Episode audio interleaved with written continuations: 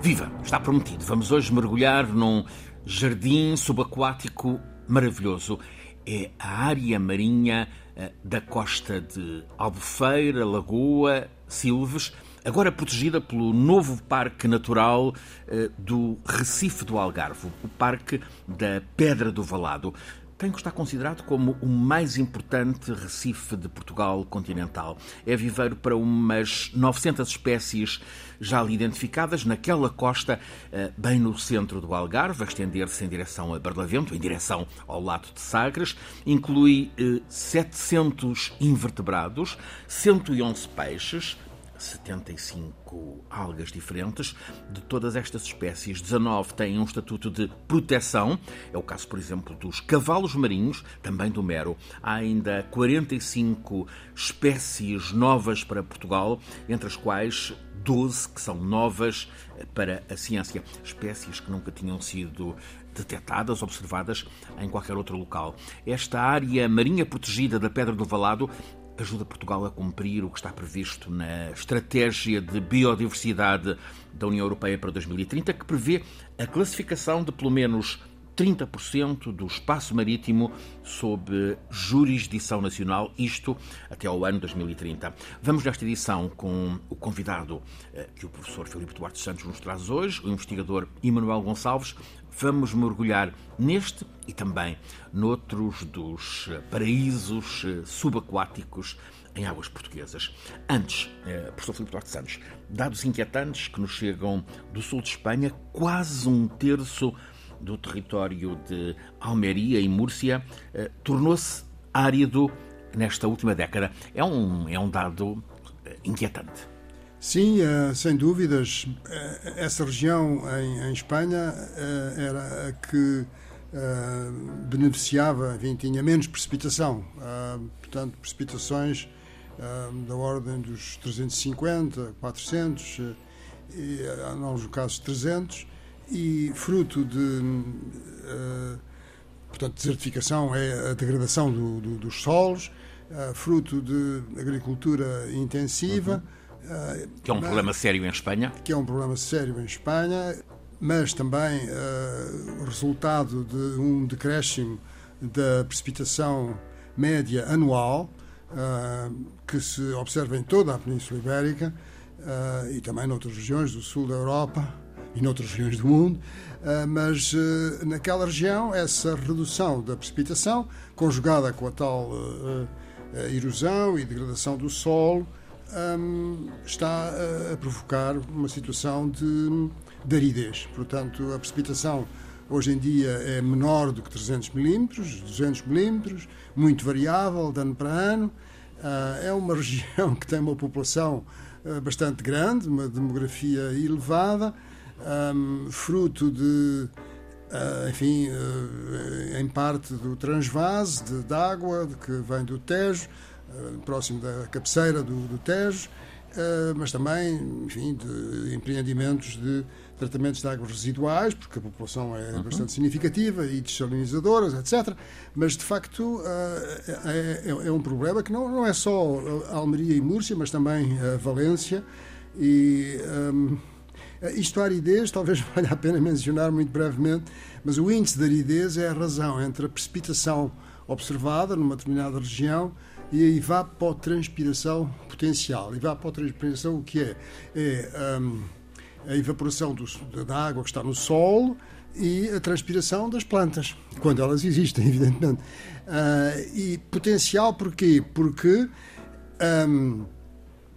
pode haver condições atmosféricas que façam com que haja uma evapotranspiração muito elevada, mas já não há água. Porquê? Porque as plantas já não têm água e porque o solo já não tem água. E por isso é que se diz que é potencial, não é? E, portanto, a razão entre a precipitação observada e a evapotranspiração potencial é que é chamado o índice de aridez. Esse índice de aridez, quando...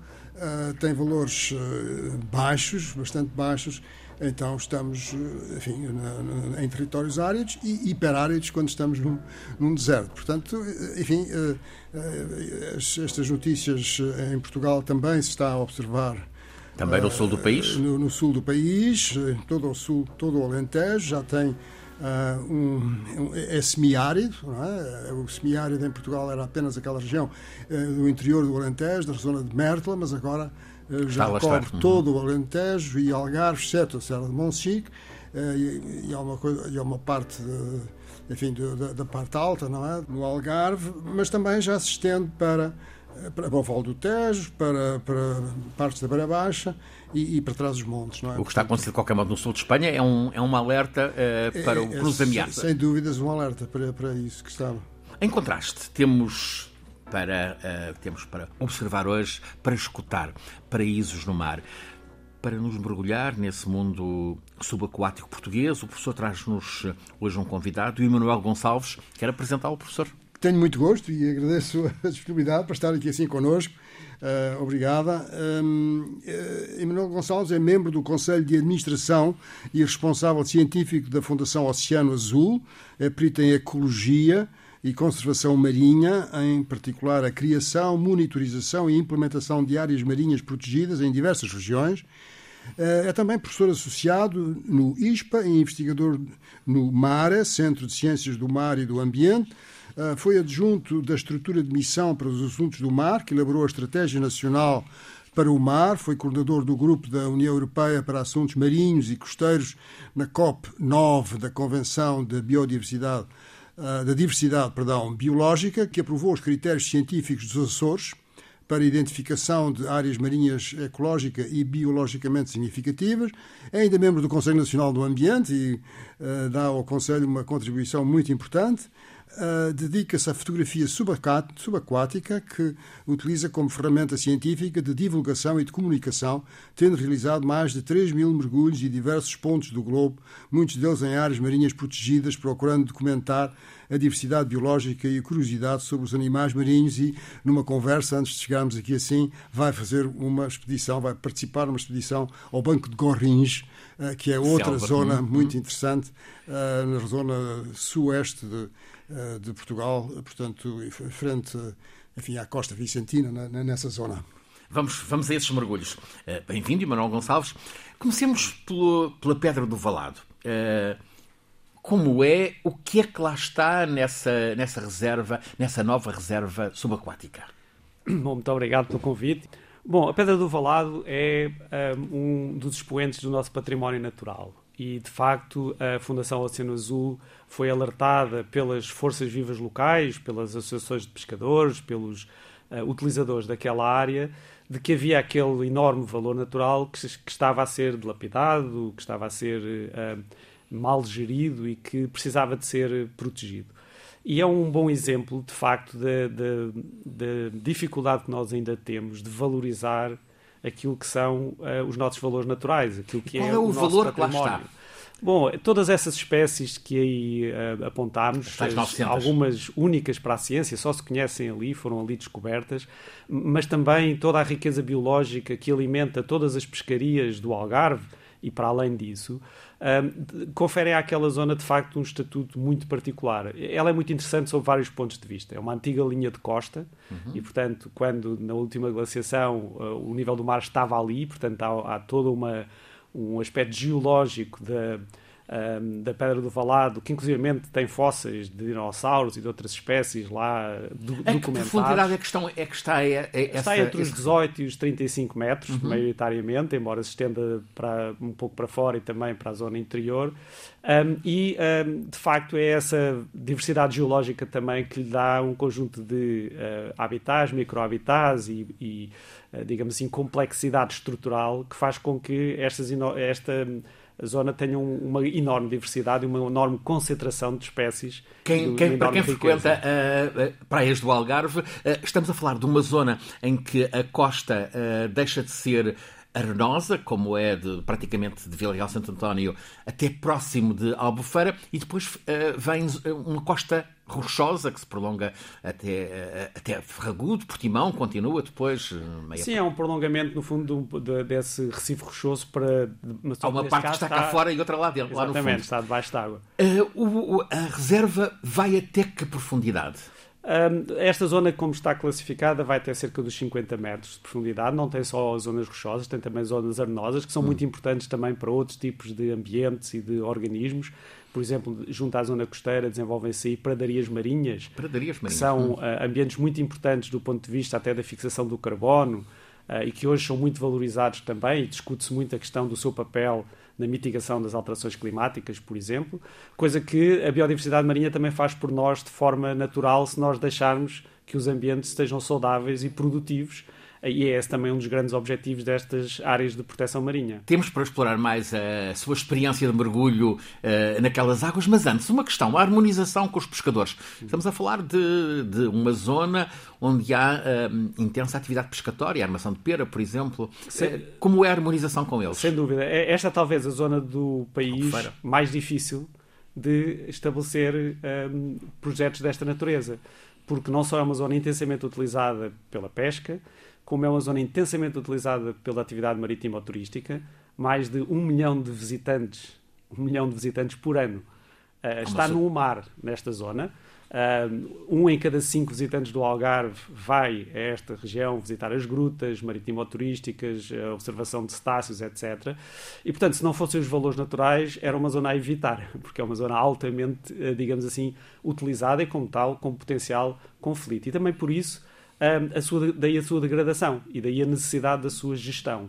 E, portanto, foi no fundo esse desafio que a Fundação Oceano Azul abraçou com os parceiros locais, nomeadamente os municípios locais de Albufeira, de Lagoa e de Silves, e também as associações de pescadores locais, as ONGs e um conjunto muito alargado de parceiros, para criar um projeto e um processo inédito em Portugal. E ele é inédito por um conjunto de razões, porque, desde logo, uma das principais dificuldades em valorizarmos o ambiente é que nós vemos-lo como um conflito, como uma perda. Se vamos proteger algo, alguém vai perder alguma coisa. Eu vou deixar de pescar ali, vou deixar de poder fazer aquilo que eu fazia, vou deixar de poder utilizar, digamos assim, aquele território da mesma forma. Não fica impedida a pesca? Fica impedida a pesca em algumas zonas, noutras não. Mas esse é o grande desafio, é que os estudos da Universidade do Algarve mostraram que, a par desses enormes valores naturais, o Algarve perdeu 60% das suas pescarias nos últimos 20 anos. Ora, se isto tivesse acontecido em qualquer outra atividade económica no país, haveria um sobressalto político e cívico, mas como parece debaixo d'água, longe da vista, isso não acontece. E é, portanto, essa degradação que faz com que seja necessário implementar medidas. O que é necessário é que essas medidas sejam justas e sejam trazidas de forma integrada. E é esse tal processo inédito que eu estava a referir, que a Fundação Oceano Azul, com os seus parceiros, montou. Desde logo, baseado na ciência. E, portanto, partimos sempre da informação que a Universidade do Algarve tinha mais de 20 anos de estudos nessa zona. Nós contratámos, no fundo, esses estudos para compilar toda a informação existente e mostrar onde é que estavam os valores naturais, onde é que estavam as zonas mais ricas, as espécies protegidas, as espécies com interesse comercial, porque isso é uma base fundamental para começar a gerir de forma mais adequada. Mas depois é importante perceber que estes processos só têm sucesso se forem aceitos pelas comunidades e pelas pessoas. E, portanto, lançámos um processo participativo, com 7 reuniões estruturadas, com passos concretos, mas com mais de 60 reuniões bilaterais com as diferentes entidades, para discutir o que fazer. Mas o que fazer em conjunto, não de forma, digamos assim, de cima para baixo, mas pelo contrário, das comunidades. E, portanto, este processo o que construiu foi uma área marinha protegida, com o seu zonamento, com o seu regulamento, baseado em estudos científicos, com os parceiros jurídicos que levaram à sua Constituição, que foi entregue chave na mão ao Governo para poder, digamos assim, legislar sobre esta matéria, e que cria um mecanismo inovador de gestão, que nós chamamos de cogestão, onde o processo de tomada de decisão deixa de ser apenas pelas entidades centrais do Estado e passa a ser também em conjunto com os próprios utilizadores. Os pescadores, por exemplo, como é que encaram esta nova realidade? Encaram-no sempre com muita cautela, por um lado, e, diria, expectativa por outro. Por um lado, eles penso que todos os pescadores que andam no mar percebem essa degradação, porque, obviamente, têm maior dificuldade em apanhar o peixe, têm que passar mais horas no mar, têm que ir mais longe, e, portanto, aquilo que existia há 20, 30, 40, 50 anos atrás, os pescadores sabem que hoje já não existe. Então, e agora o que é que eles podem fazer? E, portanto, estão numa situação difícil, porque, obviamente, se já têm que fazer tanto esforço para tirar o seu rendimento, sentem como uma ameaça que possam deixar de pescar em algumas zonas.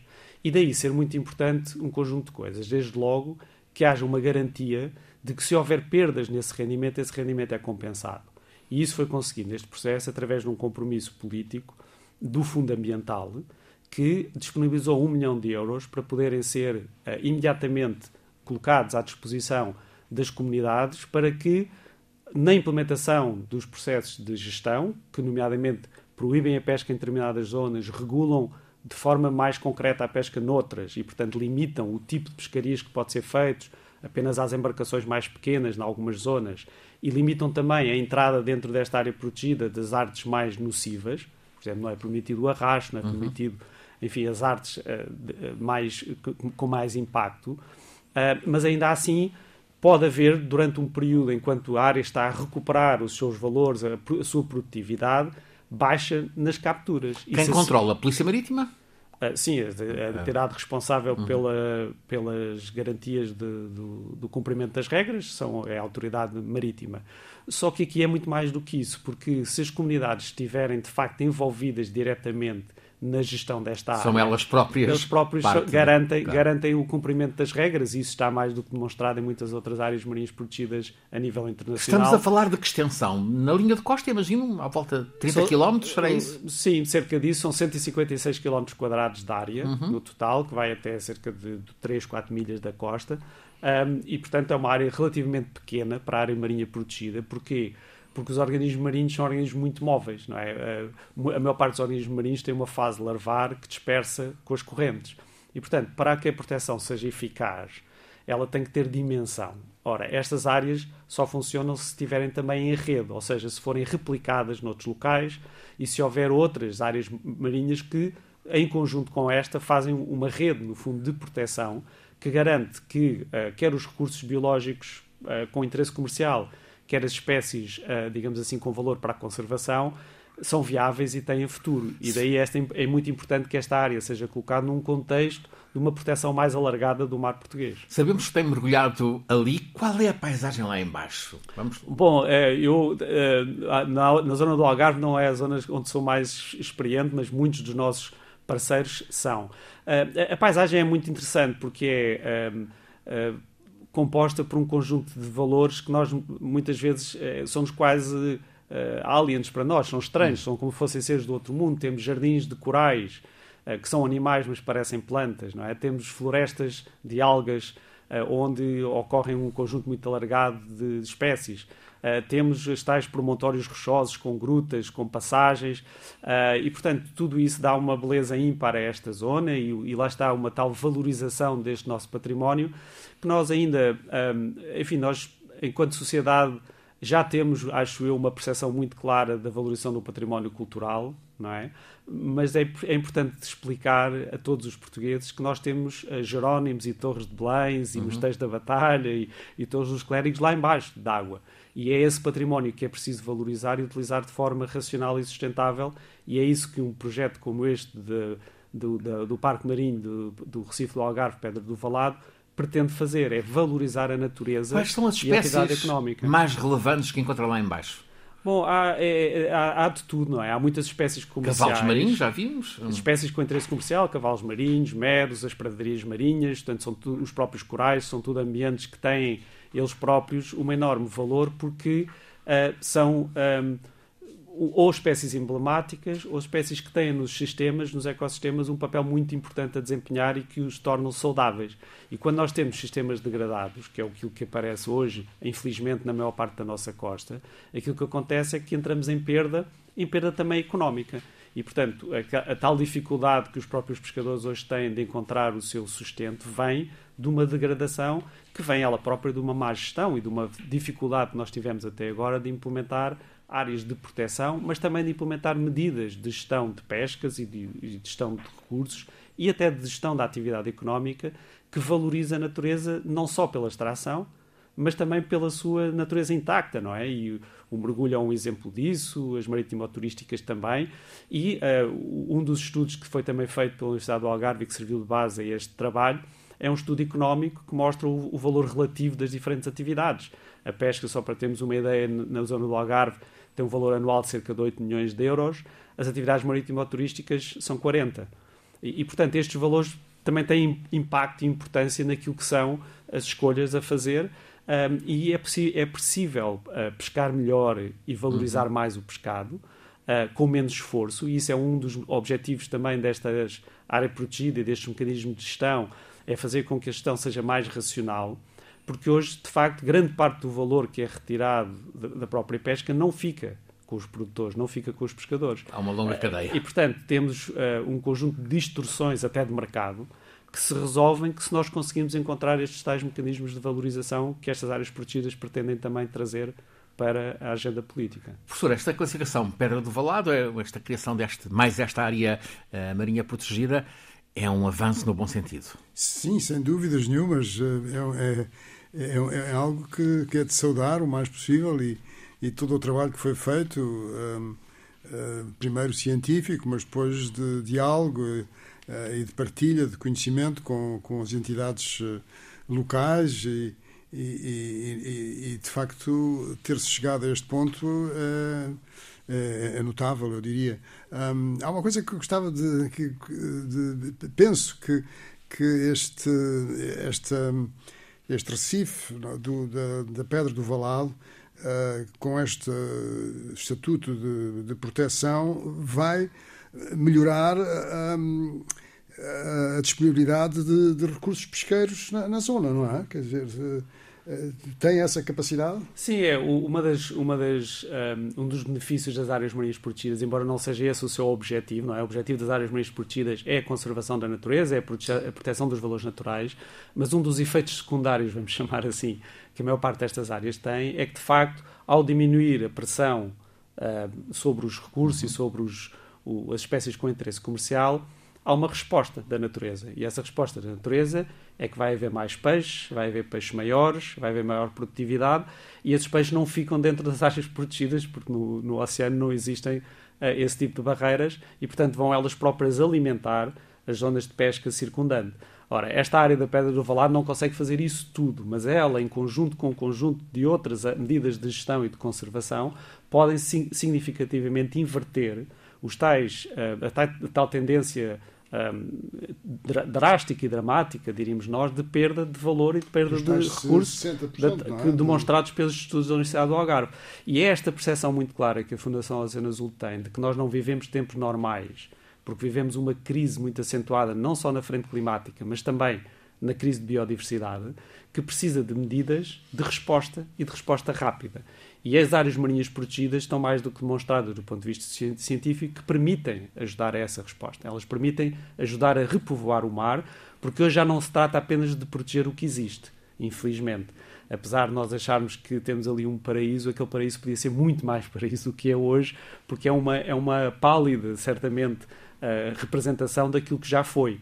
Ora, nós precisamos de recuperar essa natureza. E a boa notícia é que o oceano permite essa recuperação, se nós o soubermos gerir. Tem uma grande resiliência, no fundo, não é? Tem que estar a chegar a limites, não é? Onde temos, enfim, os relatórios das Nações Unidas que nos mostram este número dramático de estarmos em risco de perder 1 milhão de espécies nos próximos 20 anos se nada fizermos. Ora, 1 milhão de espécies em 8 milhões conhecidas, e, enfim, as estimativas são muito variáveis, é um número trágico e dramático que mostra o quão profundo foi a crise de má utilização do oceano, nomeadamente, e quão necessárias são que haja medidas corajosas, medidas que, no fundo, permitam a um país como Portugal, que tem 98% do seu património no mar, valorizar esse património, coisa que não temos sabido fazer até agora. E, portanto, estes processos, nomeadamente estes processos de construção de baixo para cima, em que a comunidade é envolvida, a sociedade é envolvida diretamente, e não ficamos à espera apenas que sejam os decisores a tomar as iniciativas, são muito importantes, mas também é muito importante os processos de liderança política, e é muito importante que a administração, que não está hoje preparada para gerir de forma adequada este património natural e estes valores... O que é que falta? Falta isto, falta montar processos de forma organizada, falta atribuir os recursos, quer financeiros, quer humanos, capacitá-los com conhecimento, e depois garantir que, do ponto de vista da administração, digamos assim, deste património, ela é feita em processos participados desta natureza, com os municípios, com as associações de pescadores, com os empresários, com as ONGs, baseada em ciência, e que se montem processos que nós sabemos que funcionam, porque, infelizmente, grande parte, por exemplo, das nossas áreas marinhas protegidas não estão sequer implementadas, não têm planos de gestão, não estão regulamentadas. E, portanto, nós olhamos para os números, mas eles não refletem a realidade de uma mudança. Partilhou há instantes connosco um número que causou impacto. 98% do património português é marinho. Significa que esse património, há uma ambição de, até 2030, classificar 30% do território como área protegida. É esse património que vai ser classificado? Sim, esse objetivo é um objetivo internacional, não é? É um objetivo internacional que era europeu. Parece-lhe alcançável em Portugal? Ele é totalmente alcançável se o começarmos a fazer já. Ou seja, a Fundação Oceano Azul tem toda a disponibilidade e motivação e está a preparar-se para poder responder. Nos Açores temos já uma decisão do Governo Regional de proteger 30% do seu mar naquilo que nós chamamos as zonas oceânicas, e também um processo iniciado para proteger as zonas costeiras. E, portanto, os Açores claramente vão estar à frente nesse processo de alcançar estes objetivos internacionais. Mas objetivos... Já lá está a área protegida dos Ilhós das Formigas, não é? Também, embora, lá está, é preciso olhar para estas áreas e implementar os melhores standards internacionais. E é isso que a Fundação Oceano Azul tem procurado trazer, com os seus parceiros também e com este trabalho muito próximo com as autoridades, com os governos, é garantir que não repetimos os erros que muitos outros fizeram de tentar implementar medidas que depois não podem funcionar, não têm qualquer maneira de poder responder aos objetivos, porque não estão adequadamente implementadas e com os estándares necessários. A Madeira tem as desertas. Na metade sul do país temos, na zona da Rábida, um parque famoso, o Parque Vista Aldanha, que é também outro património, imagino que muito relevante. Sim, a Madeira é muito interessante, porque nós, lá está, não nos apercebemos muitas vezes, a Madeira tem a maior área totalmente protegida de todo o Atlântico Norte, as Ilhas Selvagens. As desertas também são uma área protegida. E esse processo das Ilhas Selvagens foi um processo onde a Fundação Oceano Azul também colaborou com os nossos parceiros da National Geographic, com o Waite Institute e com o Governo da Madeira, que levaram à criação desta área à volta de todas as 12 milhas das Selvagens, que hoje é um oásis também e que agora está no processo de implementação dessa reserva e que é muito importante para mudar um paradigma que a Europa não tem conseguido fazer. A Europa não dá cartas na conservação marinha, infelizmente, embora, enfim, tenha muitas leis, mas elas depois têm muita dificuldade de implementação, nomeadamente, por exemplo, por um conflito entre a política comum de pescas e a política de conservação, que não permite que estas áreas sejam implementadas devidamente em toda a zona europeia, e na Europa ainda discutimos se devemos fazer arrasto de fundo dentro das áreas protegidas ou não, e portanto estamos a léguas, é um absurdo total, estamos a léguas de conseguir estes standards. Portugal pode liderar essa agenda, nós acreditamos que deve liderar essa agenda, até porque temos o maior património natural subaquático da Europa e temos a obrigação de o fazer. Desertas e selvagens, aliás, tal como os Açores, mais a norte, contribuem para ampliar fortemente a área marinha portuguesa. É assim, contribuem para poder valorizar. Nós temos cerca de, enfim, se olharmos para qualquer tipo de estatuto de proteção, cerca de 7% do nosso património com algum estatuto de proteção. Só que desses 7%, talvez nem 1% está implementado. E, portanto, não temos na prática 7%, temos um processo inicial. E para que os 7% estejam, o que é preciso fazer? É preciso fazer processos como este, é preciso fazer processos que estão baseados na ciência, que têm a decisão adequada e que estão dotados dos meios humanos, materiais e financeiros para serem implementados. É preciso um grande investimento? É preciso um investimento adequado àquilo que é o retorno, não é? Ou seja, as áreas marinhas protegidas só funcionam se acontecerem duas coisas. Se houver mais peixe e se houver mais economia. É isto que a Fundação Oceano Azul acredita vivamente. E, portanto, para haver mais peixe, a conciliação para haver mais entre economia e biodiversidade. Exatamente. É a tal valorização do património natural. Agora, como é que eu valorizo? Há muitas formas de valorizar. Eu, ao proteger as fontes hidrotermais do fundo do oceano em profundidade nos Açores, eu estou a proteger um património único e uma valorização única para a biotecnologia. Onde há água fervente, não é? Onde existem processos biológicos que estão ainda por descobrir. E muitos deles que têm aplicação, algumas delas, por exemplo, na vacina do Covid, recentemente, só para dar um exemplo, tem aplicação farmacológica, tem aplicação dos biomateriais, tem aplicação em toda essa nova bioeconomia, que a Fundação Oceano Azul acredita que é a economia do futuro, e onde, de facto, Portugal é um player maior no domínio marítimo, porque é aí que tem, no seu mar, estes valores naturais que estão, muitos deles, ainda por investigar e por conhecer, e, portanto, a própria aposta na ciência, mas essa ciência dirigida para este objetivo de criar maior valor, é uma aposta certa, certamente, se o país se conseguir mobilizar para disponibilizar as políticas, os recursos, os meios, para, digamos, este fim, e tem sido dado passos muito significativos nessa matéria. No último meio século, Portugal avançou muito na classificação como paisagem natural, área protegida de território terrestre, desde o Parque Nacional do Gerês. Quer isto dizer que fomos mais depressa no território em terra do que no território no mar? Sem dúvida, mas também diria que mesmo no território em terra, não é? As próprias formas de implementar processos de gestão e de conservação precisam ainda de bastante trabalho e precisam de muito investimento. É preciso, no fundo, voltar a olhar para a questão da natureza de uma forma diferente. A natureza não pode ser vista como um entrave ao desenvolvimento, como é vista muitas vezes. A natureza tem que ser vista como central para esse desenvolvimento. E isso implica conciliar aquilo que é a manutenção de vastas áreas naturais, recuperá-las, trazer essa natureza de volta e conciliá-la com os nossos mecanismos de desenvolvimento económico e sociais.